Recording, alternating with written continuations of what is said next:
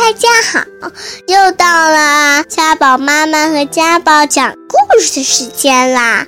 欢迎大家收听家宝妈妈讲故事。书圣王羲之，王羲之的书法越来越有名，很多人都以得到他的书法为荣。他一生最有名的一篇书法。叫做《兰亭集序》。关于这篇书法，还有一段精彩的故事。原来，在古代，到了农历三月三日这一天，是一个特别的节日，人们到水边拜神、洗澡，祈求吉祥和幸福。由于这一天春光明媚，读书人也喜欢到水边唱歌。吟诗喝酒，他们更有一种特别的饮酒方法，叫人在水的上游把盛了酒的酒杯一个个漂在水面上，就像小船一样，慢慢地往下流。坐在下游岸边的人就一面吟诗唱歌，一面把流过眼前的酒杯捞上来喝。这游戏叫做。曲水流觞，真是好玩极了。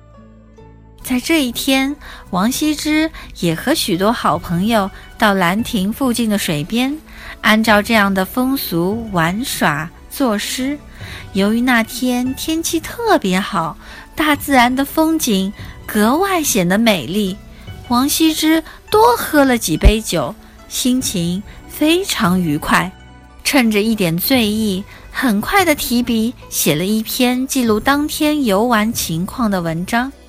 这篇文章不但内容优美，而且书法也好极了。它就是中国书法中最有名的《兰亭集序》。王羲之的《兰亭集序》后来成为他家中珍藏的传家宝。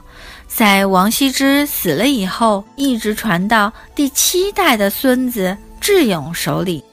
智勇后来出家做了和尚，活到一百岁才死，而珍贵无比的《兰亭集序》也就落在他的弟子辩才手中了。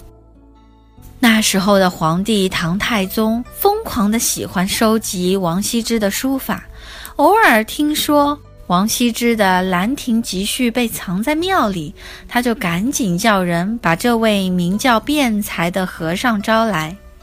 可是，不管唐太宗怎么追问，辩才都摇头说不知道，因为辩才也不愿意把这份宝贝交给皇帝呀。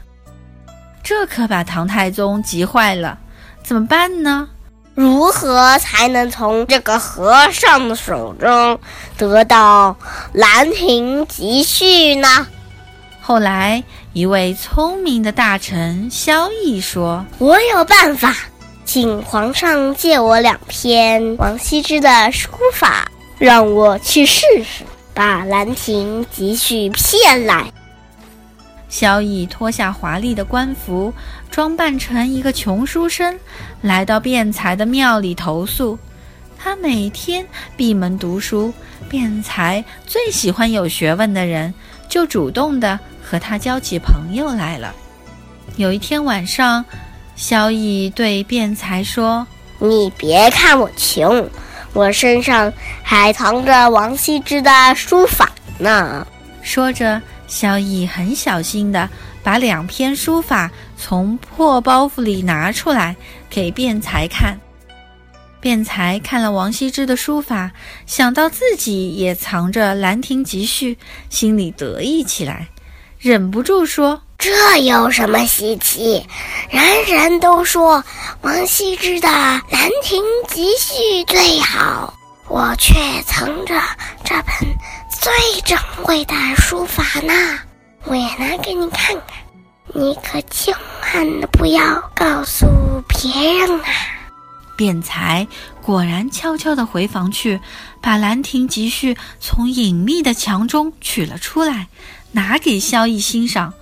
哪知道萧逸一看便叫起来：“哎呀，你上当了！这本《兰亭集序》根本是假的。辩才说：“这这是我师傅亲手传给我的，怎么会是假的呢？”萧逸说：“我对王羲之的字最有研究，真假一眼就知道。这那算宝贝呢？以后千万别拿给别人看啊，人家会笑你没学问的。”辩才相信了萧逸的话，垂头丧气地回到房中，也不把《兰亭集序》藏回到墙里，随手扔在桌上就睡觉了。这时候，萧逸偷偷走进来，把《兰亭集序》取走。第二天，便才发现《兰亭集序》不见了，赶紧来敲萧逸的房门。推门一看，这哪是昨晚的穷书生呢？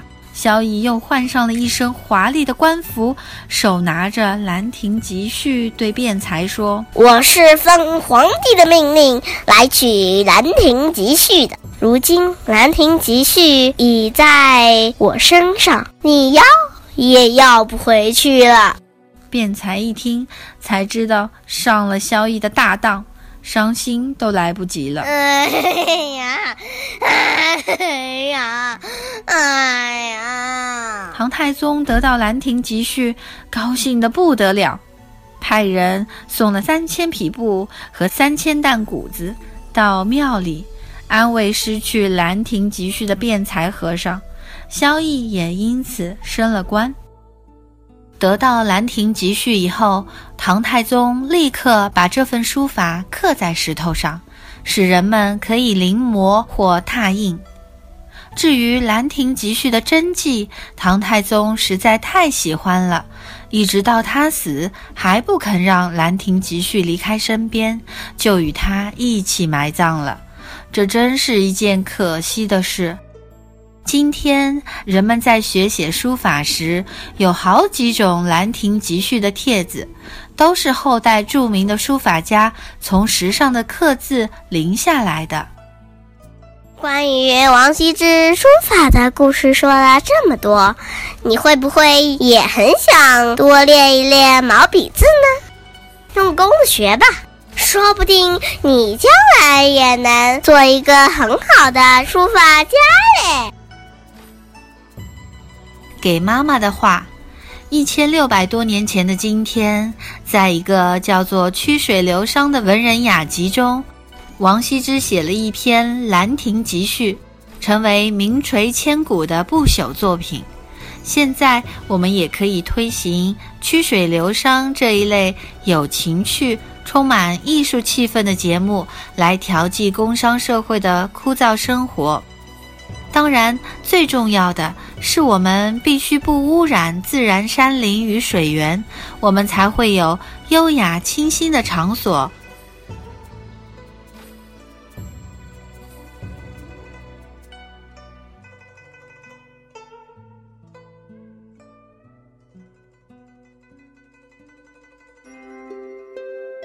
如果你还想听我们的更多的故事，欢迎大家关注微信订阅号“家宝妈妈讲故事”，我在那儿，我等着你哦。